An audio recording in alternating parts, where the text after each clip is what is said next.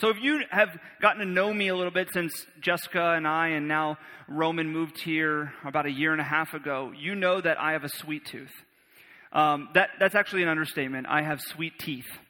Um, all of them are sweet. I, I'm really, it's insatiable actually. It's a problem. And if you have a sweet tooth or sweet teeth, you know the joy or the pain of that, right? Uh, when you see sweets, you have to partake. You at least have to try, which means once you try, then you have to eat too much until you feel sick, right? So here's a problem. I work at a co working space here in Brickell, and uh, it's wonderful. It's called Pipeline.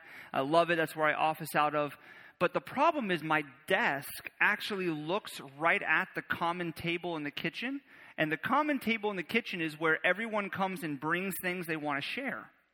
And what everybody likes to share is salty donut. And this is a huge issue for me because I'm sitting there and I'm working and I'm thinking, and then I see somebody drop a box. What happens? Because I have sweet teeth. I get up and I eat too much. I mean, it's so much of a problem that actually this past week there was salty donut brought in, and I'm sitting there and I'm looking at the desk and I'm like, you know, I got to go have a taste. You know, I just gotta, I gotta, you know, have a little like pick me up. So I go, I eat about three donuts worth of taste. And I still ate lunch after, and then I ate dinner, and then here's when I knew I have a real, I have a problem, guys. After dinner, I let the food settle in, and I was relaxing and getting ready to go to for bed, and I was like, you know what, I really need a dessert. I don't know if I had a dessert in a while. And then I thought to myself, I had three donuts today right? I'm insatiable when it comes to sweets. I will eat an entire box of salty donut. I will eat the entire cake of Publix carrot cake. And anything Rachel makes, I will eat all of the crumbs. If you've ever had anything that Rachel makes when we have our parties in the back, you know what I'm talking about. I'll eat the whole thing. Literally. You could dare me, I'll eat the whole thing. No problem. But I'm, I'm so insatiable. And if you have a sweet tooth, you know what this is like. But this is kind of how it is in life in general for us, right? There are things that we have affinity for. There are things that we love. There are things that we enjoy. And it seems as if we can never actually get enough of that thing. It's like we can never stop. There's never a point to where we say, you know what, now I'm fully satisfied. I don't need any more. I've kind of reached and achieved everything that I need to be happy and content. We continue to miss the mark on that. And we ask that question, which is what we're dealing with tonight, which is how, how, can I can, how come I can never be satisfied? Right? It seems like no matter what, I can never actually fully be satisfied. I may have moments of happiness or contentment, but satisfaction seems elusive. If you've been with us, we're now in the fourth week of going through this series called Vintage Wisdom. We're looking at Proverbs and then some supplemental texts, as you heard us read from Psalms tonight as well. And what we've been talking about the first week, we said, here's what wisdom is. Here's wisdom and here's foolishness. This is how Proverbs is crafted. And we talked about how Proverbs is not written to just read one line and then say, that's my, my life verse and I'm not going to actually pen it against anything else. It's supposed to be read in the whole counsel of Scripture as well as in the entire book of Proverbs because a proverb is truth condensed to one line. And so we're looking through this and we're saying, what's wisdom? What's foolishness? And we're asking the question, not what is wise for me, which is what we like to ask ourselves, but what is actually wise? And then second week we said, okay, what is wisdom in regards to anger? And then last week we, we kind of ratcheted up the tension and we said, what is wisdom in regards to our sexuality and our sex life? And then this week we're saying, what is wisdom in regards to satisfaction? And that's what we're going to dive into tonight. So you could look in your worship program or your Bible, starting in verse or Proverbs 23, verse 17. Here's what it says Let not your heart envy sinners. Stop right there.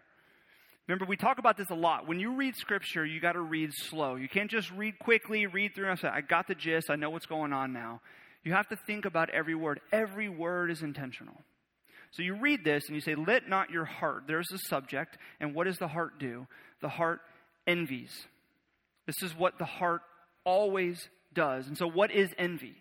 Envy is a desire to have, that's very important, a desire to have a quality, a possession, a lifestyle, or an attribute that belongs to somebody else, right? And this is what the heart does it envies. You hear this word, envy, and you automatically think of the different negative responses maybe that you've felt and you've dealt with. So maybe you envy the possessions of another person, you envy the relationship of another person, You envy the looks of another person. You envy the lifestyle of another person. You envy the position and the status and the recognition that somebody has in their professional career of another person. You envy the school that another person goes to. This is a natural proclivity of our heart. Our heart always is searching for something to desire to have, to take, to pull in. And our feelings are generated from the heart, right? It's how we speak about it. When we say the heart, we don't actually mean the physical thing beating in our chest. Just like when we say our mind, we don't mean simply our brain. We say our mind is used to talk about thinking, and our heart is used to talk about feeling. And so the reason that we have such a hard time with contentment and we have a, such a hard time with finding satisfaction is because the natural proclivity of our heart, our feelings, are always to have something that belongs to someone else. We want a quality or an attribute or a lifestyle or a possession or a job status, whatever the case may be, we want and we feel that we need to have that thing. And so satisfaction in, in work is hard. Why? Because you want that person's position, because you want that person's bank account, because you want that person's recognition. And so, what you do, because your heart is aimed at that thing, and you say, I have to have that in order to be satisfied, in order to feel content and happy and full of joy, I have to have that thing. And so, you grind and you work and you hustle in order to get to that place. And then, once you get to that place, your heart does something really evil. It happens to every single one of us, right? Once you achieve that thing that you thought was going to make you happy and content and satisfied, you reach that position in your job, your heart just turns its focus to something else that you have to have in order to be content. Satisfaction is hard in relationships, right? Because when you're in a relationship, you can be asking yourself, well, what if so and so, what if the person that I'm with was more like that person? What if they had that quality? What if they had those attributes? Or if you're not in a relationship, you may think to yourself, if I just had a relationship like that, then I would be happy. And the heart will do what it always does is once you achieve that thing, once you, you try to fix the relationship that you're in, or you attain a relationship that you wanted, your heart will just aim itself somewhere different. Or maybe it's a lifestyle. Maybe you look at a certain lifestyle and you say, you know what, if I had that lifestyle, I'd be happy. If I just didn't live in Miami and I lived in this city, then I'd be happy, right?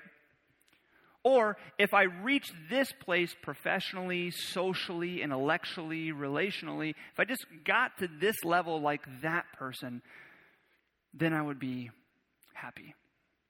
If I had that type of lifestyle. But what happens is, if you do achieve that thing that you thought was going to make you satisfied, you will notice that your heart is just going to look at something else.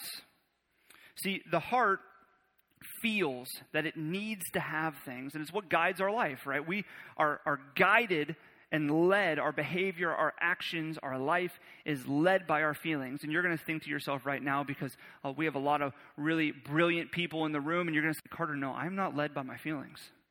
I am a thoughtful, intelligent, analytical person, and I think my way through life, and I am led by my mind, not my feelings or my heart. Well, you're wrong. I'm sorry to burst your bubble if you think that, but you're wrong. Every single person is led by their heart. It, it's what motivates our behavior, it's what drives our behavior. If you just think about how you use language, right? You don't say, you know what? I'm going to think myself to satisfaction. You don't think satisfied, you feel satisfied, right? No one says, you know what? I'm really, I, I think I'm satisfied. You're like, what? No, you're not. That's weird. You say, I feel satisfied. If you just look at the human brain, this was like this like blew my mind because I don't know anything about science. Half of you in this room know a lot about science, so you can correct me if I'm wrong. But the brain apparently takes in 14 million pieces of information every second. Like that will make your brain explode. Think about that, right? Every second, right now, 14 million pieces of information are being delivered to your brain, and then your brain takes that information and it puts it into into 100 to 200 bundles that travel across the neural network of your brain. But you can only be conscious of five to nine of those bundles. So you take in 14 million pieces of information that are bundled into 100 to 200 bundles that are traveling all throughout your brain, but you are only capable of knowing five to nine of them at a time consciously. Which means the majority of what's taking place, the majority of what's motivating and driving you and causing behavior is actually unconscious. There's a professor at Cal Berkeley that says, uh, George Lakoff, he says that he, he believes, and, and many other neuroscientists would say the same thing, that about 90% of all thought or behavior is driven by the unconscious thought. The thing that you're not actually thinking in the moment. I mean, if you think about driving a car, right? Most of us in Brickell, we don't drive cars. We just cross our fingers when we get into an Uber, hoping we don't throw up, right? But if you do drive a car, and most of us all here have driven a car before, are you thinking the entire time you're driving? I mean, think about that, right? Are you thinking, now I need to move the wheel to 42 degrees, right? And now I need to apply this much pressure to the pedal. And when I park, especially parallel park, I need to measure so I know exactly the geometry to get the car into. No, you don't do that, right? What do you do when you drive a car? You feel, you just, you get in and somehow you just know exactly what to do. After you've learned, after you've processed, you just know how to do it. You just drive and you feel it. So why am I telling you all of this? Because your feelings drive your behavior. Take a little introspective test with me. Last week we talked about sexual issues, right? And so if, if you listened to last week's sermon or if you processed it before and, and you said, you know what, I, I do think it's wisdom to refrain from sexual activity until I'm in the covenant of marriage. I do think it's wisdom to, to stay away from pornography and, and lust, but you know, it's really hard. Like, I know in my head that it's wrong. I know that it's destructive. I know that it's not beneficial. And I can think of all kinds of different strategies that I can do to keep myself from it. But you keep falling into it. Why?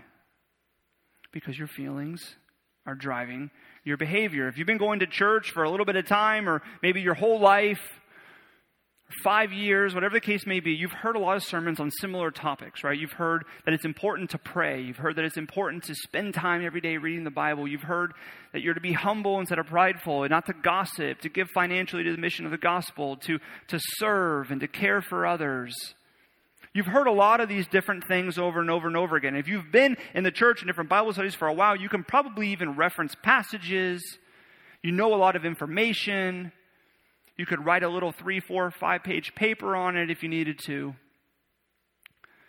But it's a really hard thing to implement some of those things into your life, even though you know that they're wise and true and good and beneficial. It's hard to implement. Why? Because your heart is aimed at something else that it has to have. And because it's not aimed at those things, your heart is going to drive your behavior and your action, and it's going to carry you to that place. So wherever you aim your heart is actually where you go. Right? If someone asks you, if you're in a relationship with somebody, and they, they say to you, Hey, do you love me? And you say, You know, let me think about it. Can you imagine? That's a terrible thing. Please don't do that. Even if you think like you're driven by your, don't ever do that because there's two problems with that. One, relationship's over at that point. Secondly, the answer is no, I don't love you, right? If you have to sit there and say, let me think about it. I'm going to analyze it. I'm going to do a pros and cons list and I'll get back to you, right? You don't do that. Somebody says, do you love me? And instinctively you say, yes, I love you. Now, your mind and your heart have worked together, right? You haven't just like kind of organically come about that without thinking. You've thought about the relationship, you've, you've seen the compatibility, you've analyzed different things. You say, We have the same vision for life, we really fit well together. You love the Lord, I love the Lord. All these different things. You're looking at it and you're saying, Yeah, we, I do love you. But your heart is the one that erupts with the response. Your heart is the one that drives the behavior in the relationship. It's not because you're thinking of all these different things, it's because you respond out of this feeling of love. Your mind was involved in it, but you're driven primarily by your heart.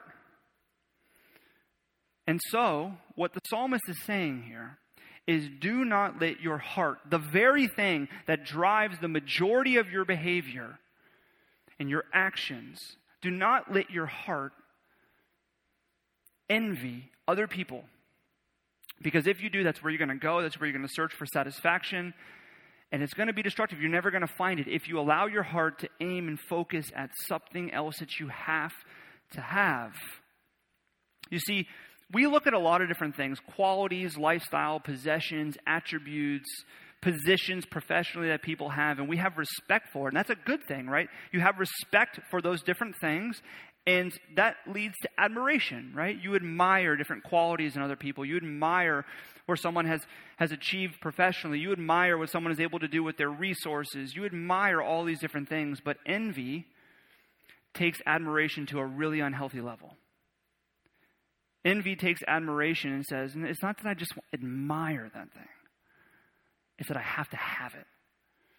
And if I don't have it, there's no way I can be satisfied. I mean, you can tell yourself all you want. You know what? I should be content in my job. I should be content with where I live. I should be content with my current relationship status. I should be content with my bank account. I should be content with the possessions I have. I should be content with the attributes that God has given me. You can tell yourself that all you want. But you struggle with it because we just keep aiming our heart at everything else that doesn't belong to us. And we tell ourselves that it is something that we have to have. And if we don't get it, we'll never be happy. Look at Psalm 73. It's saying the same thing. It says, Truly God is good to Israel, to those who are pure in heart. Notice the language. But as for me, my feet had almost stumbled, my steps had nearly slipped, for I was envious of the arrogant when I saw their prosperity. Prosperity of the wicked. Look at verse 2 there. It's creating this image of somebody that's walking and falls down, right? You know what this is like. You've been walking and you hit a crack or you stub your toe and you fall to the ground and you just catch yourself. You've been in Brickell, you know how this works. You're looking at your phone and then you fall, right? And you fall and you catch yourself at the very end. You could just like sit at Passion on Brickell Ave and you'll watch this happen multiple times within an hour. It's going to happen.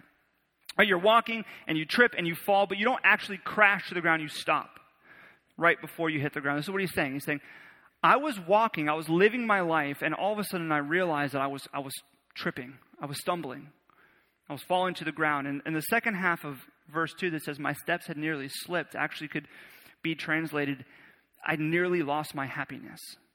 So he's saying, I'm walking through life, going forward in the direction that I think I need to be going, and I notice that my feet are stumbling and I'm falling down.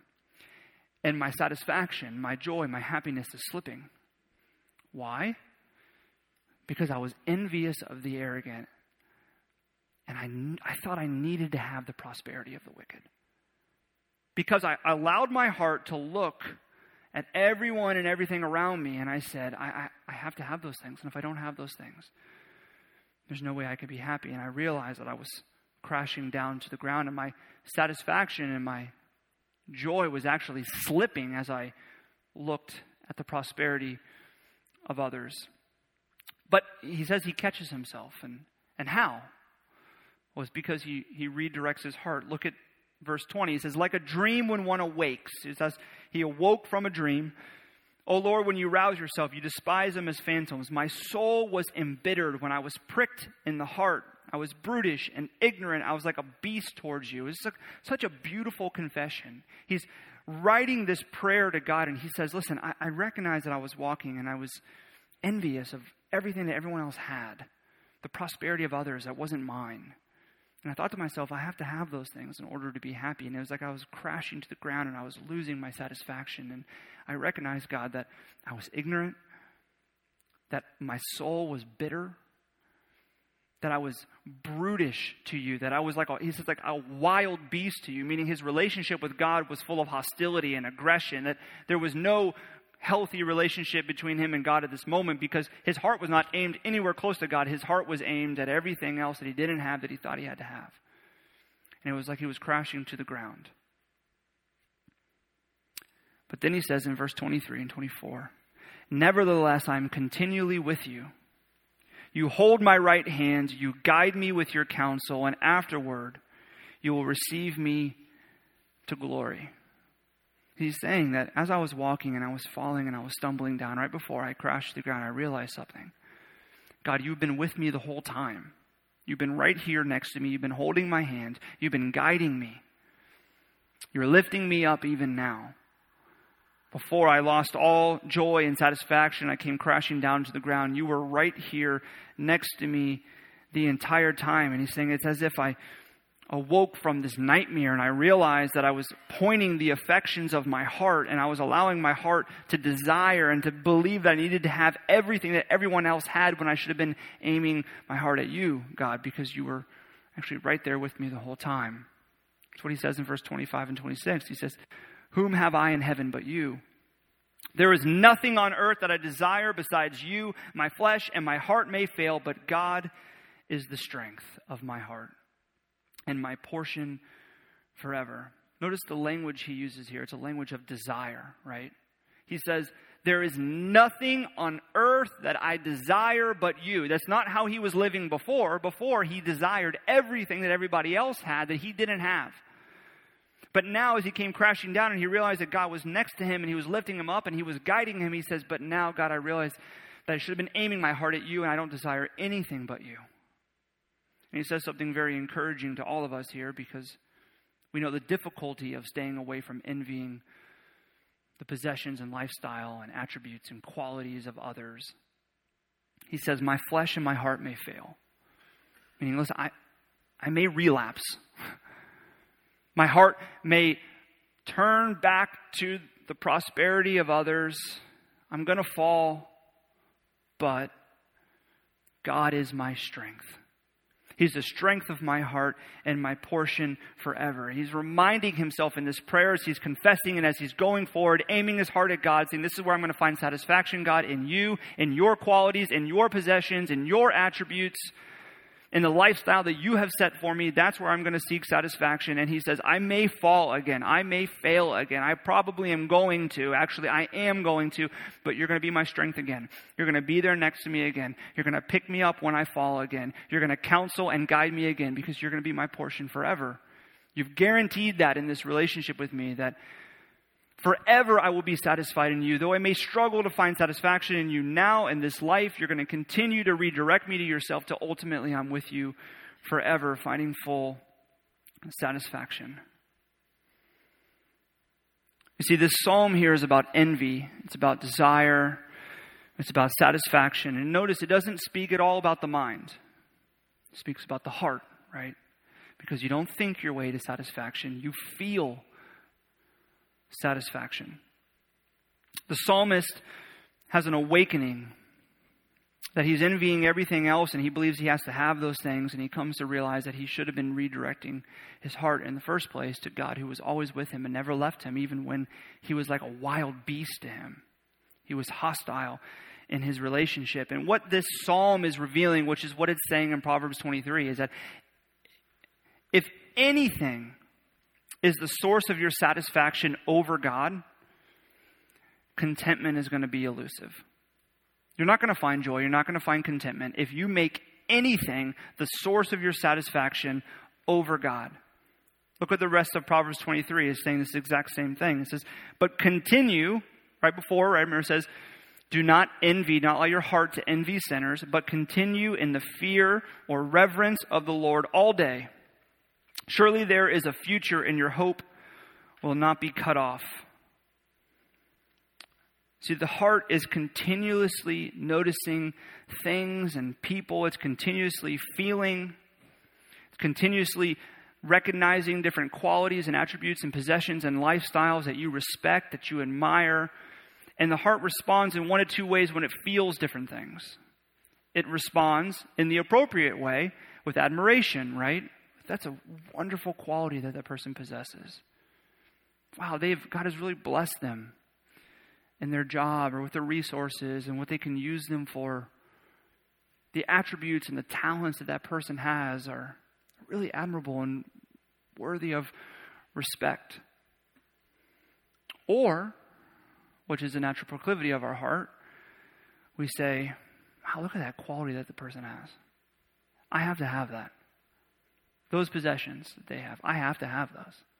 That job level, recognition, admiration, success, I have to have it. That type of relationship, I have to have it. If I don't have it, there's no way I could ever be happy. I could ever be satisfied. You see, the difference between envy and respect is that envy is always interested in taking, and respect celebrates. Big difference between the two. You can always tell whether or not your heart, you're allowing your heart to envy the things of others because you want to take it from them instead of wanting to celebrate what is being done in the lives of others. You know, Paul tells us that we're to rejoice with people when they're rejoicing and mourn with people when they're mourning. But envy does the opposite, right? Envy mourns when people rejoice. And it rejoices when people mourn. Because envy wants no one else to succeed, because envy drives your heart to say, I need those things. I don't care if other people have them. I want to have them because then I will be happy. And you're never going to find satisfaction like that because here's what you're saying, right? When you allow your heart to envy all of these different things that you focus on, that you feel you need to have, and so therefore that's where you run after for satisfaction, you're literally saying, I am incomplete. I am inadequate as I am now. I am incomplete. And I am not full. I'm, I'm actually empty, maybe half full. But I'm not satisfied. I'm not content. I'm not whole. I'm inadequate until I have those things. And Proverbs, along with Psalms, is saying, don't envy. Instead, show reverence to God all day. Celebrate God. Celebrate His qualities and His possessions, His achievements his attributes, his possessions, everything that God has, who he is, and what he will continue to do in your life. Celebrate those things. That's where you should be aiming your heart. That's where you should be running after for the source of your satisfaction. Because if you put anything else over that, you're going to be disappointed. You're going to be dissatisfied. And this battle for us has been raging since the beginning. This battle of believing that we have to have the things of other people in order to be happy instead of being able to celebrate God and who He is, which allows us to actually celebrate the things that other people are enjoying as well, and to respect things in their proper place instead of envying them. This battle in our heart has been raging since the very beginning. If you've read the first few chapters of the Bible, you have Adam and Eve, and they're in the garden, right? And they are in perfect presence of God and relationship with Him, and they are satisfied. They are content. They are full of joy. And we like to imagine sometimes that it's like this really weird place. We don't actually know what's happening there. Maybe they're just like meditating and singing songs. Like, no, no, they they have jobs and they have a relationship, right? They're cultivating their relationship. They're cultivating the garden. They're seeking to have dominion. That actually, that word cultivate eventually becomes the word that we use for culture. So Adam and Eve are making culture in the garden. They're in the presence of God, full of joy, satisfaction, contentment. And God says, listen, just don't eat of this tree. Right? Everything else you can have, you're going to be full of joy and happiness and satisfaction, but just don't eat of this tree. And they're like, okay, so they're going about their business and they're, stumbling by the tree. I don't know why they're over there, but they're over by the tree. And there's a serpent there, right? And the serpent comes up and he, and he says this Did God actually say don't eat of the tree? Isn't that what always floods your mind? Did God actually say that? And, and they're like, well, I mean, I don't know. And, and then the serpent comes in and says, well, let me tell you something. Let me, let me give you the truth. The reason God doesn't want you to eat of the tree is because God knows that if you eat of the tree, you're going to be like Him. What's it saying? He's saying that if you eat of the tree, you're actually going to be happier. You're going to progress. You're going to reach the next level. You're going to be more wise. You think things are good now, but I mean, if you run after that, if you aim your heart there, if you take from the tree, you're going to be really happy, fully satisfied, even more than you are now. You can't imagine. That's why God, He wants to keep it to Himself. He doesn't want you to partake of it. And then it says that Eve, as she's looking at it, Adam is with her, and she says, You know what? It does look good. And it seems like it'll be a delight. It looks good and it seems like it'll be a delight. And so they take and they eat of it and then they're cast out of the garden as they recognize in that moment as satisfaction and joy and perfect presence relationship with God has been severed and they no longer have what they once had and when God was the source of their satisfaction. Isn't that what happens in our life, right? We hear this, we know it, okay, I know God needs to be the source of my satisfaction. I'm going to aim my heart at Him. I'm going to celebrate Him and His qualities and His possessions and His achievements and all these different things. But then we start Monday, and guess what happens Monday? Did God actually say, don't aim your heart at that job? Did God actually say that if you aim your heart at that school to get into, you're not going to be more? I mean, you're going to be happier. Come on. If you make this much money, you're going to be much happier. If you have this type of relationship, you're going to be much happier. Let's just be honest. Come on. If, if you have these qualities and you build these talents in yourself, or if you allow, make yourself over to look this certain way, I mean, you are going to be much more satisfied. You're going to reach the next level. You're going to be more wise. You're going to be more powerful. And we say, you know what? That does look good. It looks like a delight. Seems like a good idea. And so we take our heart that we know is to be aimed at God and we aim it at something else. That we're tempted to say, you know what, that does look good, I think it's going to be a delight for me. And when we do that, we notice, as the Psalms say, that we we're falling down. And the satisfaction, the happiness is literally leaving us because we've fallen prey to believe that we can find satisfaction anywhere but our relationship with God. It says in verse 18, Surely there is a future, and your hope will not be cut off. Right? This is what you're to celebrate.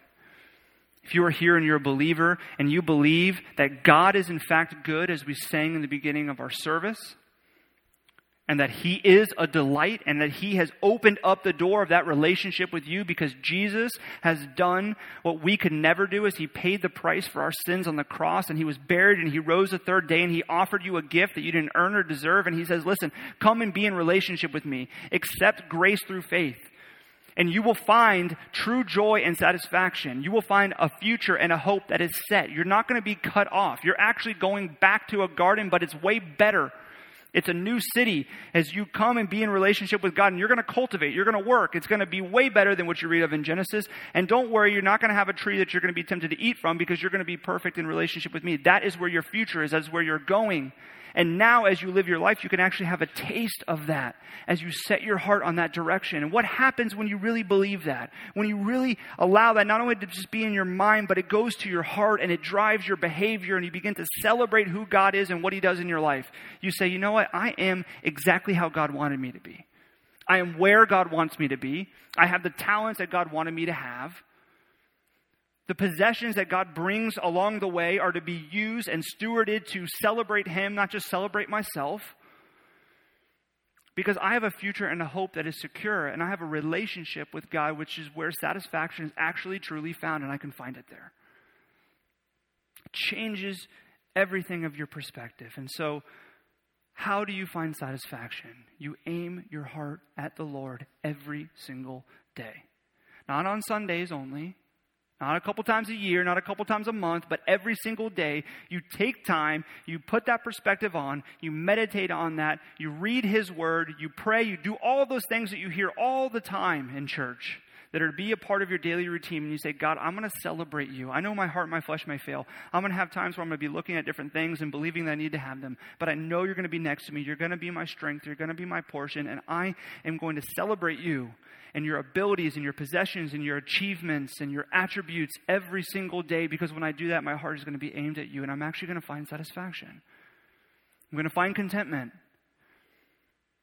I'm actually going to find the one who is good and is a delight instead of being tempted by everything that seems to look good and seems to be a delight, but is in fact not. So aim your heart at the Lord. Let's pray.